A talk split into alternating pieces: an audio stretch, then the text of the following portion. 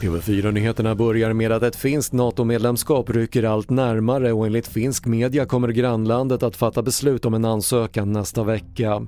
Utrikesminister Ann Linde sa igår till SVT att Finlands beslut kommer att spela en viktig roll för hur Sverige kommer att agera. I Ukraina fortsätter idag evakueringen av civila från den ryskbelägrade staden Mariupol. Omkring 100 civila evakuerades igår från stadens stålverk där de varit fast i flera veckor men samtidigt kommer rapporter om nya ryska attacker mot stålverket. Sverige halkar efter internationellt med kvinnliga VD för börsbolag trots flera kvinnor på posten senaste 10 åren. I en europeisk jämförelse hamnar Sverige på 13 plats av 27 länder enligt en ny rapport från stiftelsen Allbright som undersökt jämställdheten i svenskt näringsliv. Och världens längsta flyglinje med mer än 19 timmar i luften börjar trafikeras 2025. Det är australiska flygbolaget Qantas som kommer att flyga passagerare runt halva jorden från Sydney till London respektive New York utan mellanlandning.